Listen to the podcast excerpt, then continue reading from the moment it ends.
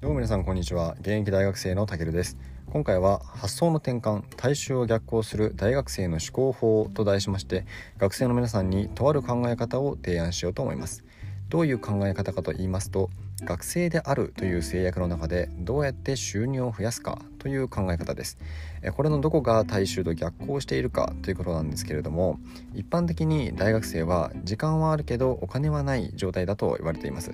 これは実際その通りだと思いましてここで大体の大学生はどうやってお金を使わずに遊ぶかっていうのを考えるんですよね。もちろんこの考え方もありだと思います。学生の時間っていうのはお金じゃ買えないものなので。だけどこの考え方っていうのは大学生はお金がないものという固定観念に縛られているのではないかと思います。え実際は大学生がアルバイト以外で稼ぐ方法なんていくらでもあるんですよね。例えば副業スキルを身につけるプログラミングだったり動画編集ウェブデザインライターなどのスキルを身につける。もしくは、えっと、有給のインターンでお金を稼ぎつつ経験を得るなどですね。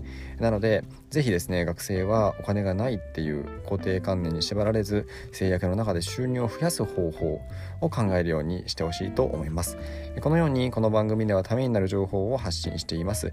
特に学生さん英語学習中の方はぜひフォローお願いします。最後までお付き合いいただきありがとうございました。お相手はたけるでした。ではまた次回お会いしましょう。バイバーイ。